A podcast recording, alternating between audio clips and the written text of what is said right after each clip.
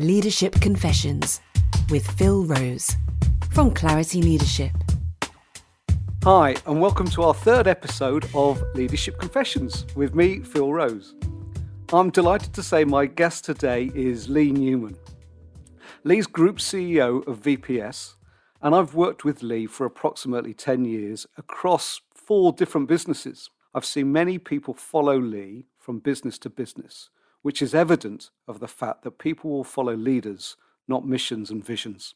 I think Lee's a model of rigour, discipline, and hard work. Yet, amongst all of that, he engenders a sense of fun and camaraderie. Lee, a very warm welcome. Thank you. Do you want to give us a quick overview of your role at the VPS Group, please? Sure. So, VPS are a private equity backed pan European business. We operate in 12 countries. Uh, we're in property and asset security services. So at any one time, we would look after around 35,000 properties across Europe. And really, we see ourselves as a disruptor of man guarding. So, manned guarding being the traditional route for protection, we would argue is ineffective, or at least is ineffective in certain circumstances. And what we bring to market is a portfolio proposition where we offer a mix of physical barriers, technology barriers, and human intervention, which, taken in total, uh, is an alternative and more effective competitor to man guarding. Thank you. Now, before we get into your role as group CEO, I want to rewind the clock 20 plus years because before all of this, you were a full time athlete.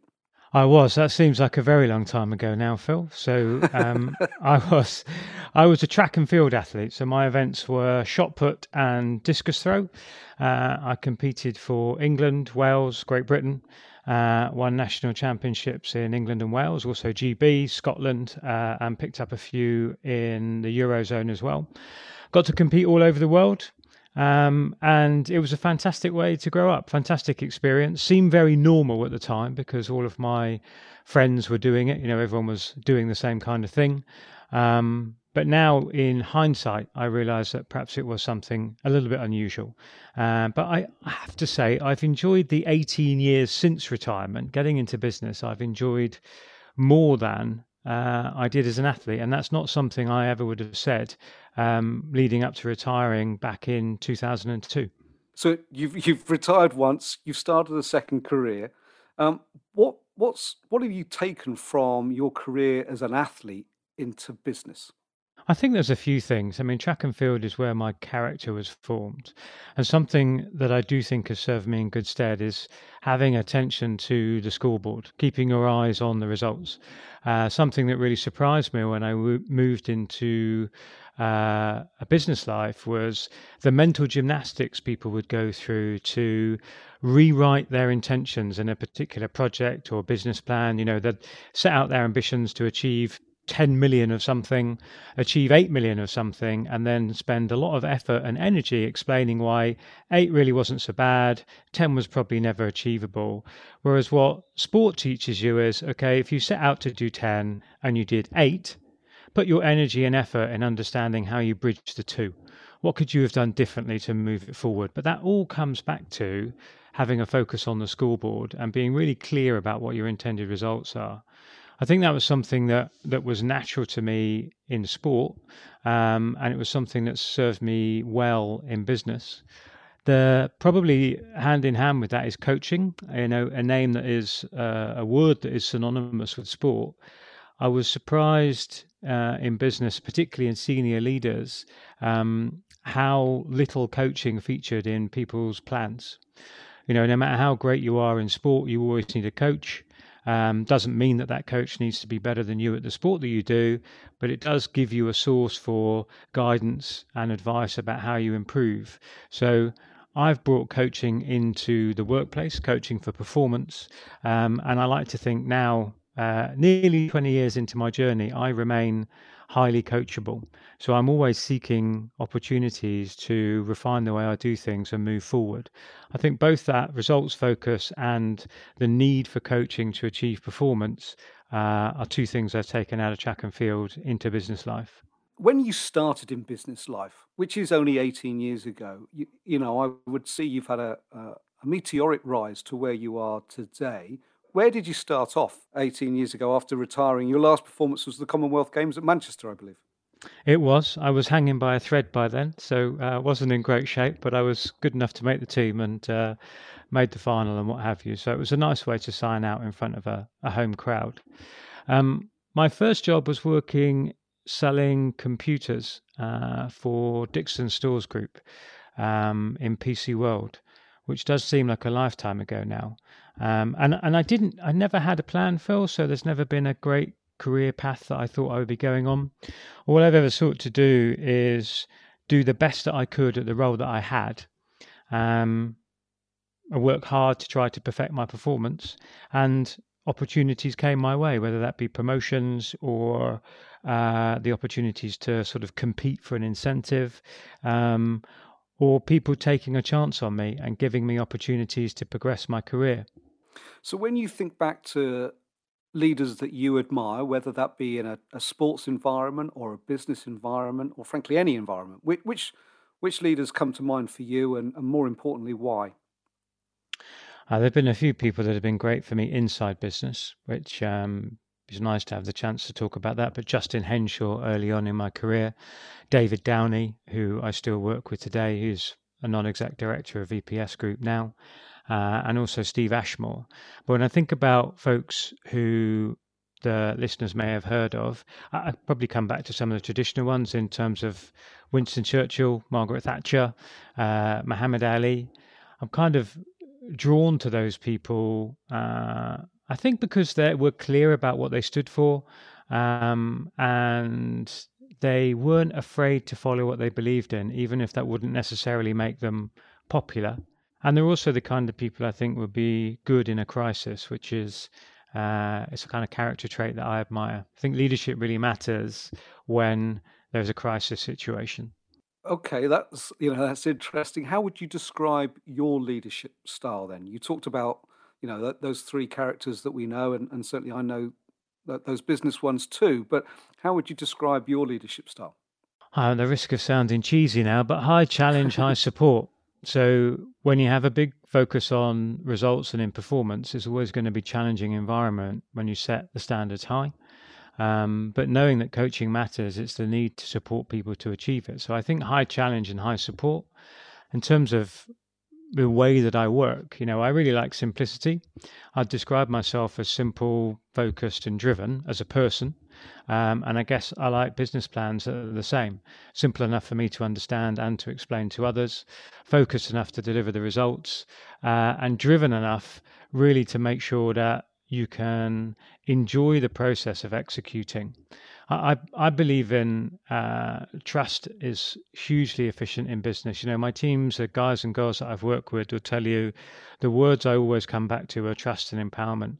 Uh, I think if you can have a simple plan that people understand, that's very focused on outcome delivery, have enough trust within the team that you can challenge each other, debate whether that's the right outcomes to go after, really agree on what the key steps are to get there, or, or, or disagree, but have the opportunity to debate it.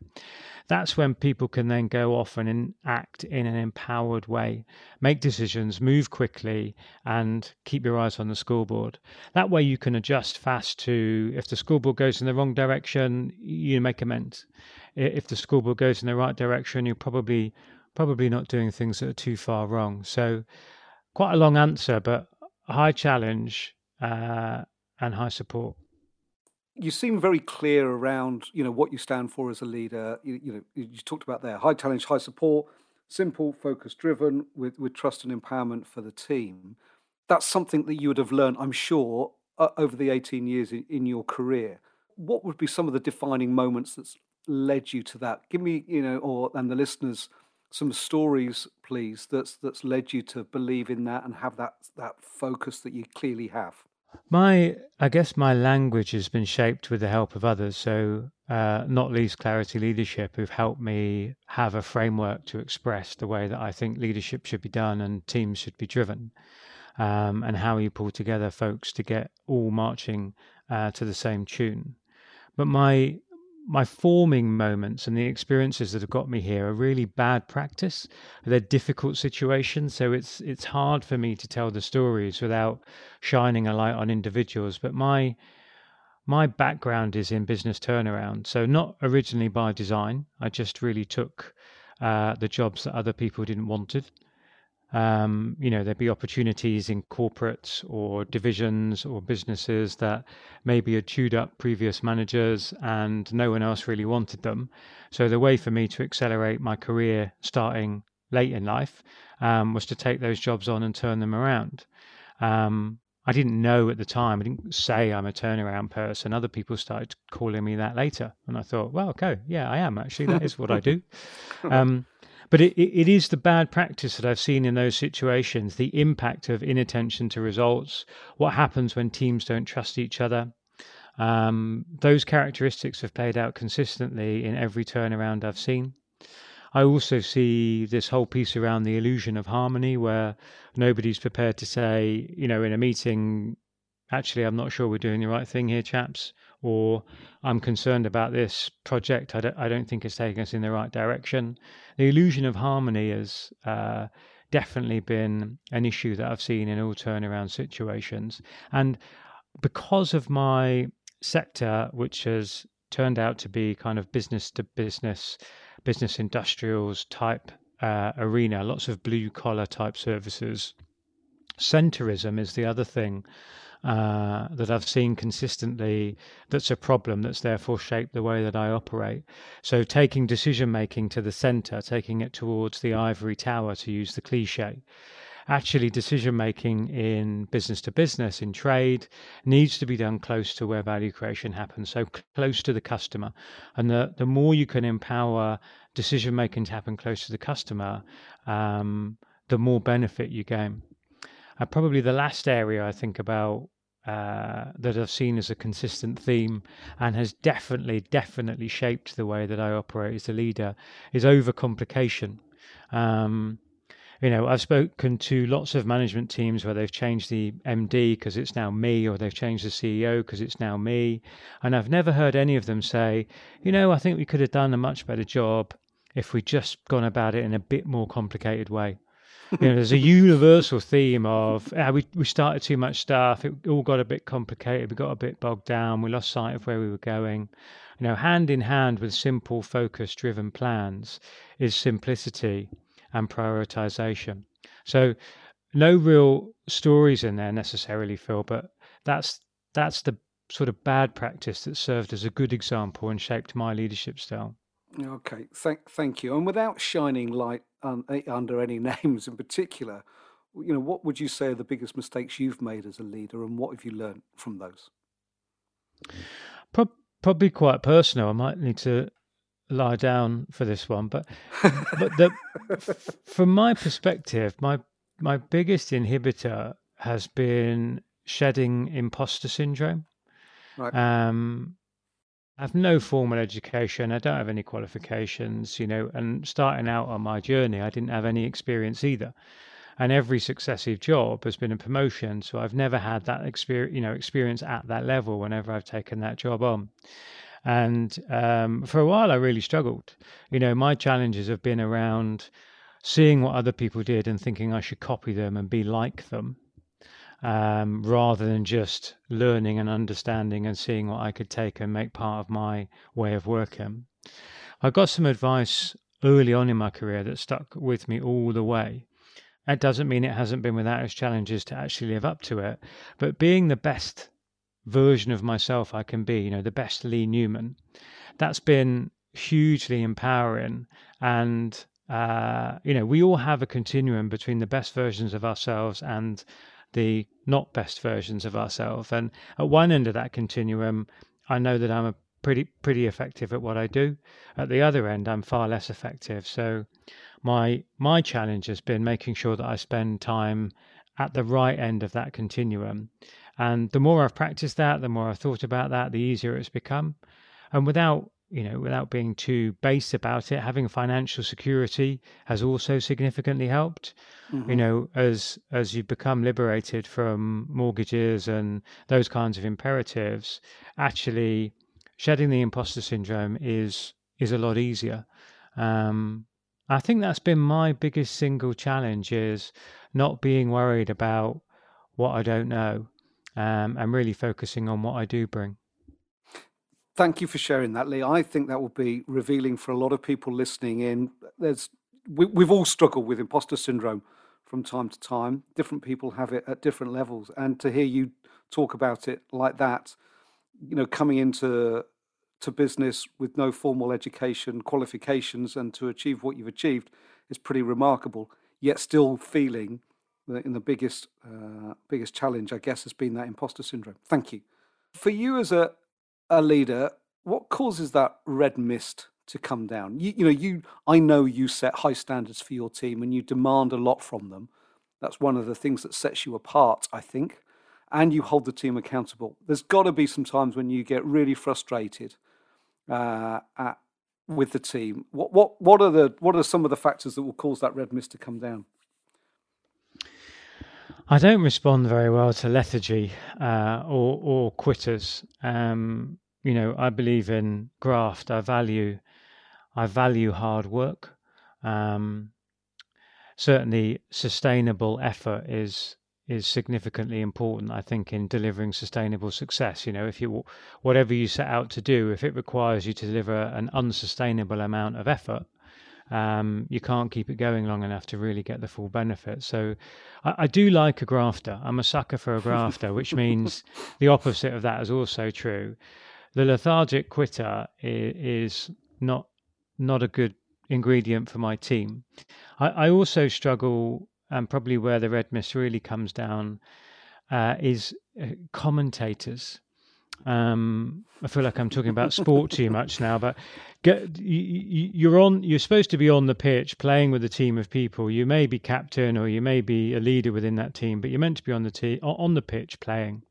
And some leaders and even junior colleagues actually feel like they're commentating on the game they're supposed to be playing. Like they've got a really good story, a really good rationale about why things are all really not where we intended them to be. Um, and I've I, I consistently find myself saying that's you know that's a really good articulation of the problem, and I think you've nailed it. I think that's absolutely right. So let's move on from that now, and can we actually talk about what we're going to do about it? Mm. Because consistently restating the problem as if you're commentating on the match um, isn't very helpful. What's really helpful is agree that that's the status quo. What are we going to do to change it? And I I do struggle and have limited patience for uh, folks that like to go around the loop of restating the issue as if saying it again either makes it acceptable or makes it insurmountable. Um, and neither of those things are true. So you, you know, what I'm hearing from that is you want people to take action, identify the issues, and then take action on it. Yeah, absolutely, and seek help if required. Offer, uh, you know, ask for other folks to offer an opinion, um, for sure. But if you see the issue, let's be clear what it is, and let's get on with making it better. You talked about being the best version of, of yourself that you can be what what are the key ingredients for making that happen? I would imagine there is a process that you go through to give yourself the best opportunity to for you to be at your best. Uh, yeah, for me, there's two bits here. There's there's how I prepare and and what I do. Um, in terms of preparation, for me, I I know that uh, I need to eat well, I need to exercise well, uh, and I need to be happy. Um, and happiness for me is kind of I don't really believe in work life balance because it suggests they're two different things. And actually one is a subset of the other, you know, like I have a life and work is part of it. Sometimes it's a really big part of it, sometimes it's a smaller part of it. Um, but I do know that uh, you know on a on a human level for me to perform well I need to be happy and I take I everybody's happiness ingredients are different um, but I take that seriously at work too. You know, the mental health and stability um, of my team is significantly important, particularly at times like now with all the disruptions of, you know, COVID world and uh, you know doomsday and lots of the press and all of the kind of stories that are going around social media, etc. I'm always conscious actually there's a backstory and a background narrative, a music playing in everybody's head.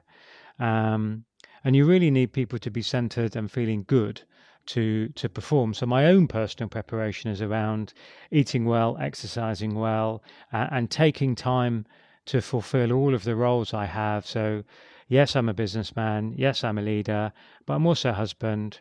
I'm also a father, and I'm also, you know, an individual and need to take some time for doing the stuff that I like to do. So that that's kind of getting me ready to perform. And then in terms of what I do, uh, I almost feel like I cheat the game a little bit, Phil, because I like to compete in situations where I feel like I've got an advantage. So going back to my sporting days, you know, when I when I threw the discus, um, discus is a rotational event and uh, it's a technical event, um, and I was uh, I was always quite small for a discus thrower, so I'm six foot one, six foot two before my back surgery. Um, threw my personal best at around 21, 22 stone in body weight. Um, but but I was usually the little guy, and the other guys at you know at the world class level were larger and more powerful than I was. So if I wanted to throw a long way on any given day, I, it was nice to have sunshine. It was nice to have a dry circle. Um, it was nice to have a, a, a, headwind coming from the right hand side. Discus is aerodynamic. You know, to get the thing spinning right on the right angle of attack, you gain advantage from that headwind. But actually, those were not the conditions I needed to win. They were the conditions I needed to throw a long way. To win, I had to beat people. Uh, and to beat people, uh, I didn't want those conditions. I wanted rain. I wanted a tailwind. I wanted a slippy circle. I wanted tough, tough conditions because technically I was very good and it would uh, annul a little bit the size and power advantage that some of my competitors had. So, all of my very best competitive performances came in difficult conditions. And the reason I draw that out now about how I think I skew the game a little bit now is I seek out difficult situations. I seek out turnaround opportunities where maybe banks are unhappy or private equity houses are unhappy, maybe two, three rounds of management have failed, and the situation is now really a burning platform. In fact, it's not just a burning platform, it's a burning platform with, with tanks of gasoline on it. You know, this is going to go up in smoke. I, I put myself in those situations because it's high pressure, uh, it's difficult, and it needs clear, rapid, decisive decision making. And that's the my competitive arena. That's what I enjoy doing. I think yeah, yeah. everybody finds that situation tough, but I find it less tough. I'm calm in the storm.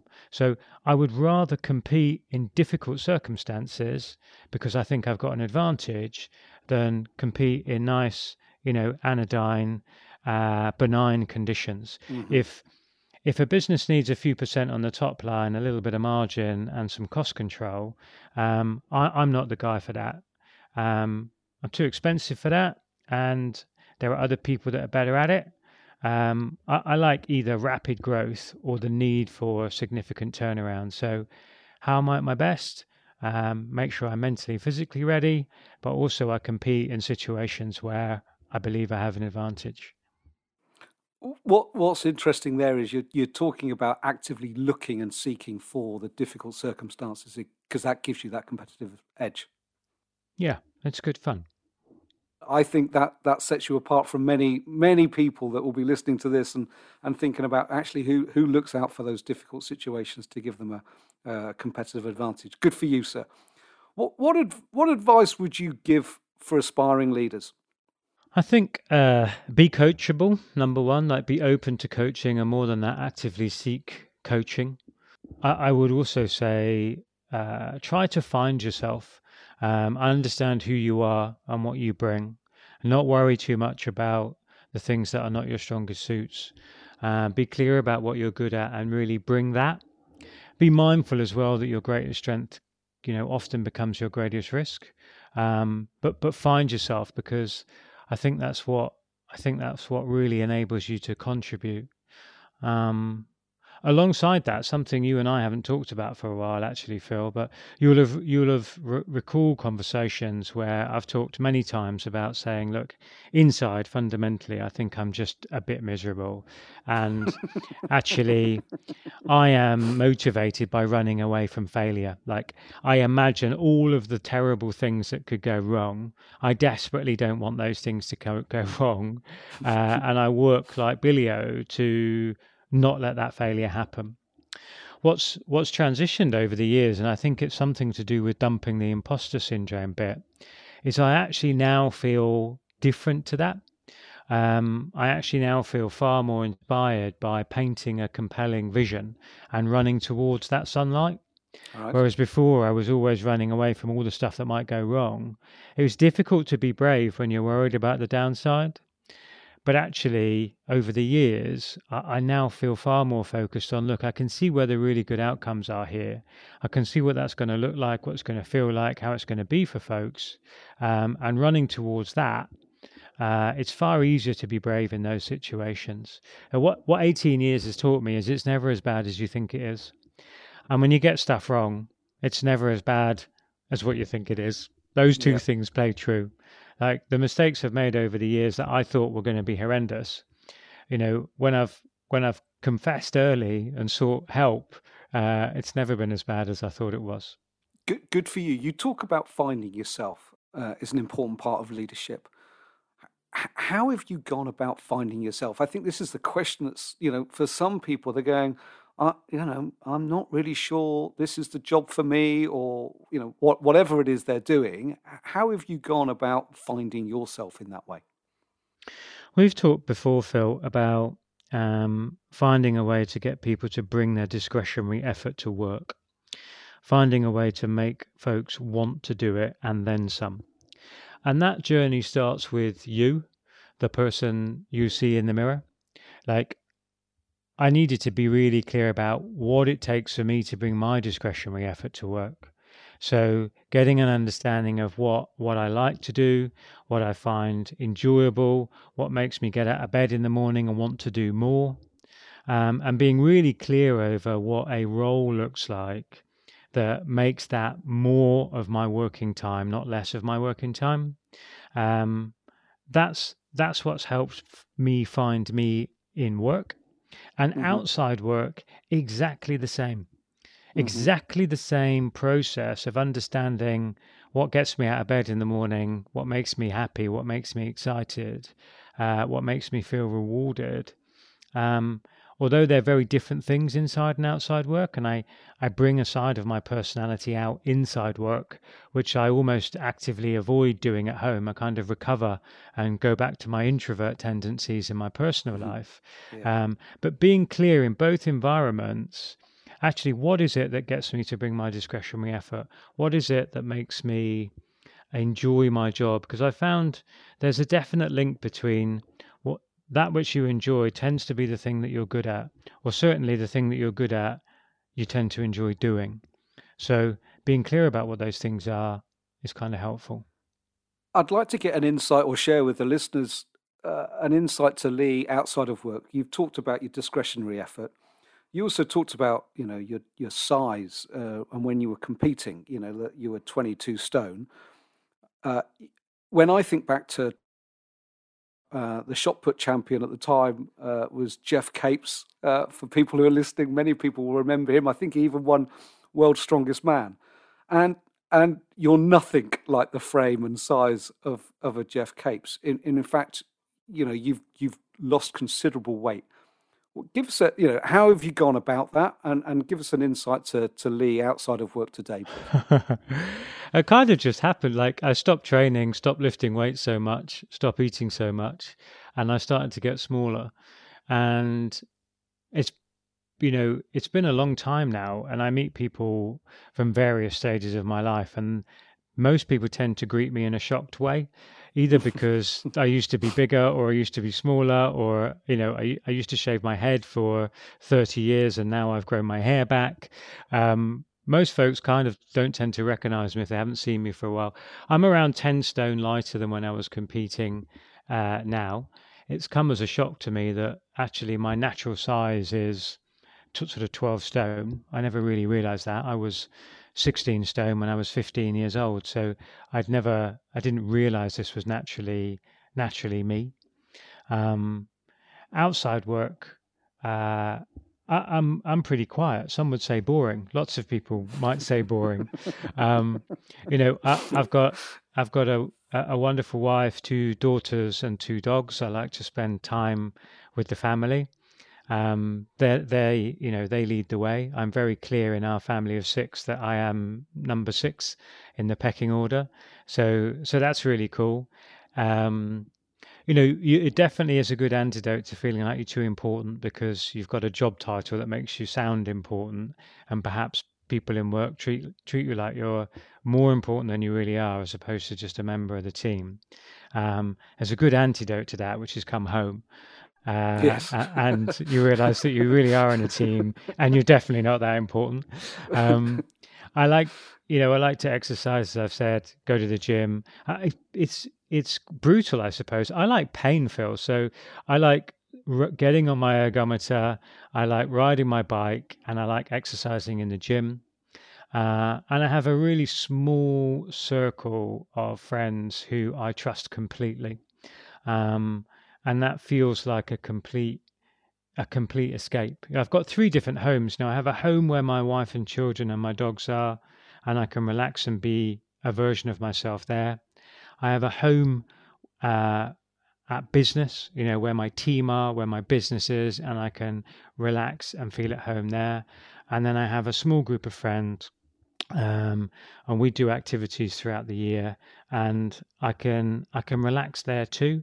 And and I what I know in that environment is I'm very quiet, uh, and I'm uh, I like to listen to other people speak, um, and I'm often the butt of the jokes uh, in my in my social circle, um, and that's perfect for me. And it's the complete antidote to being in work where people want to hear me speak, and um, at least to my face, I'm never the butt of the jokes. uh, I, I, love I love how you describe each one of those as three separate homes. I, I think that's uh, that's a great analogy. Um, professionally and or personally, how have you overcome your biggest setbacks? Remaining coachable is a theme of, you know, I've said that before here.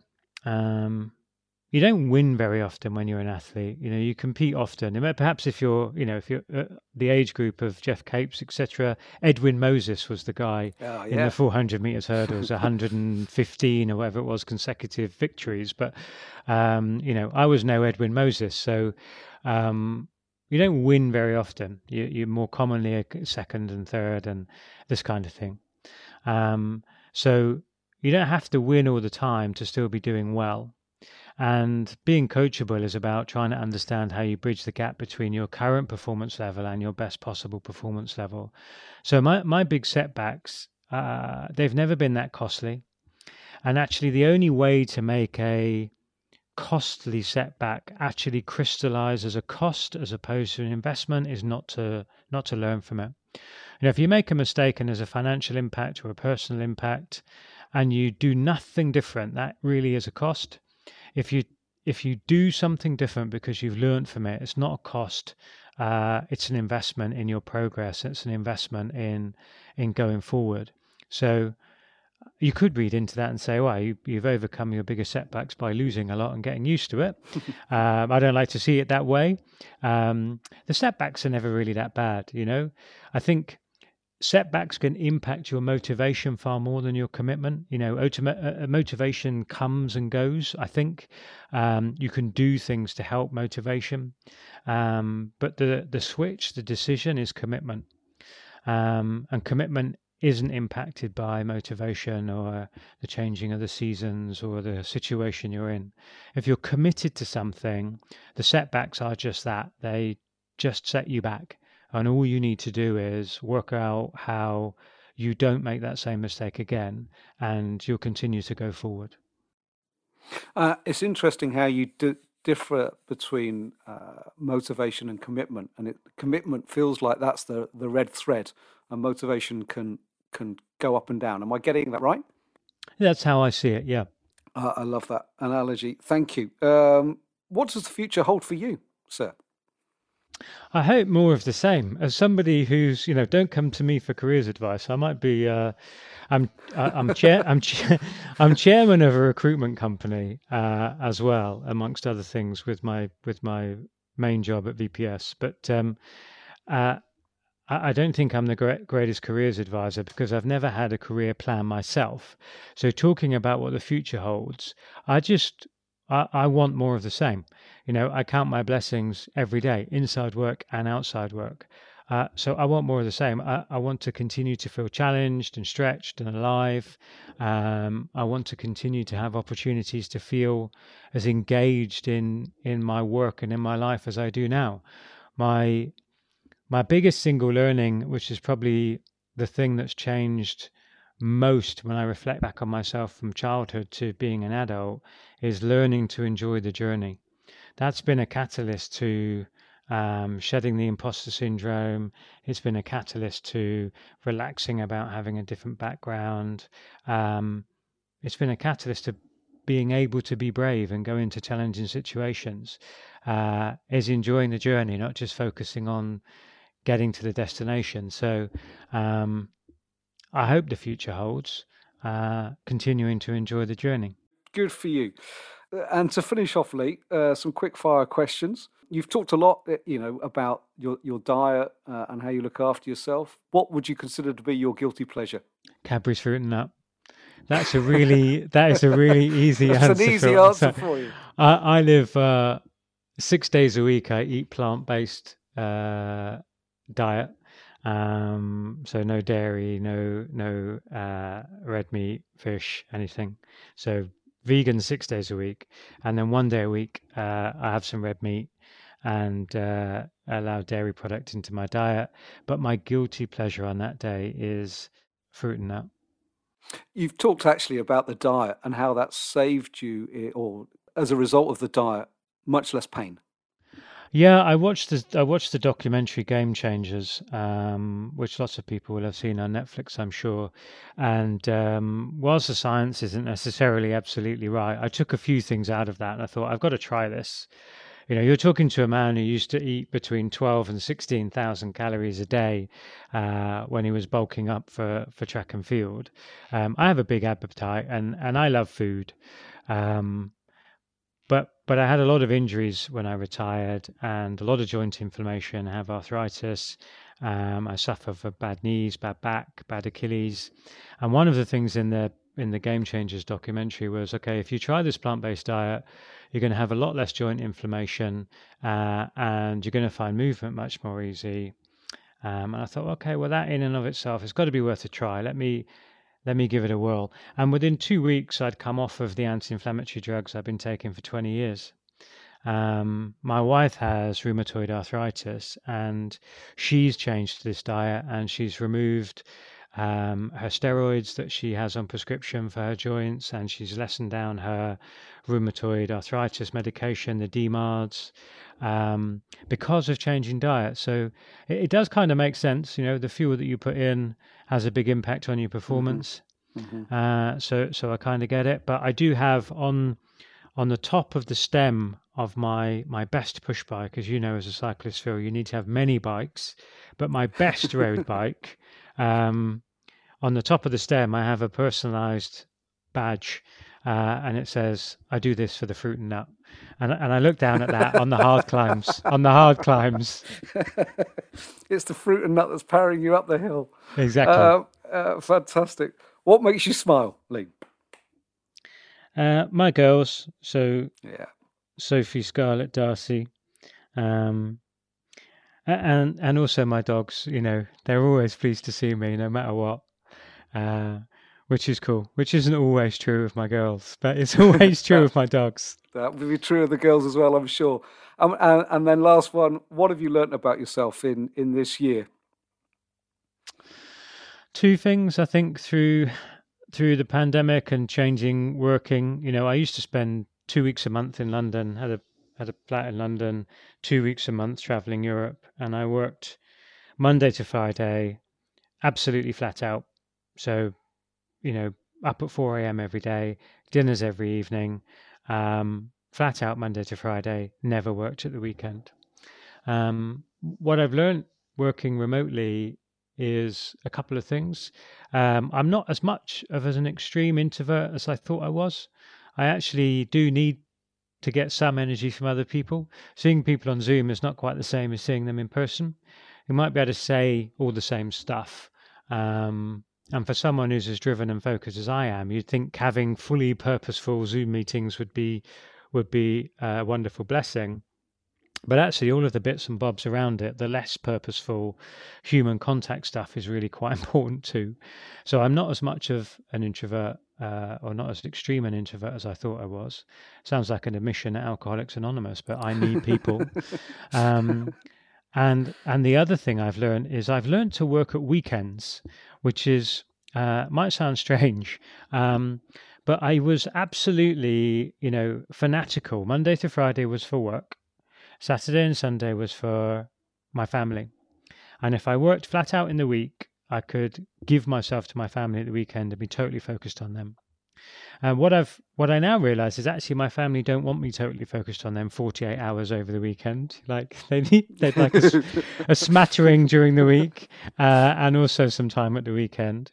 And the amount of pressure I was placing on myself on a Thursday and a Friday to get everything done so that I didn't have to work at the weekend just wasn't necessary. And actually now I do some work at the weekend. I might get up early, read some papers, or might, might, might write my board report or read someone else's. Um, so I do some work at the weekend mixed in around my, my normal uh, home life. And in the week, you know, I get to have dinner with the kids a couple of times a week. Um, and I feel less pressure to get stuff done within a particular time frame. So really, the the last year, uh, I'm not as much as an introvert as I thought, and working at the weekend is is quite cool.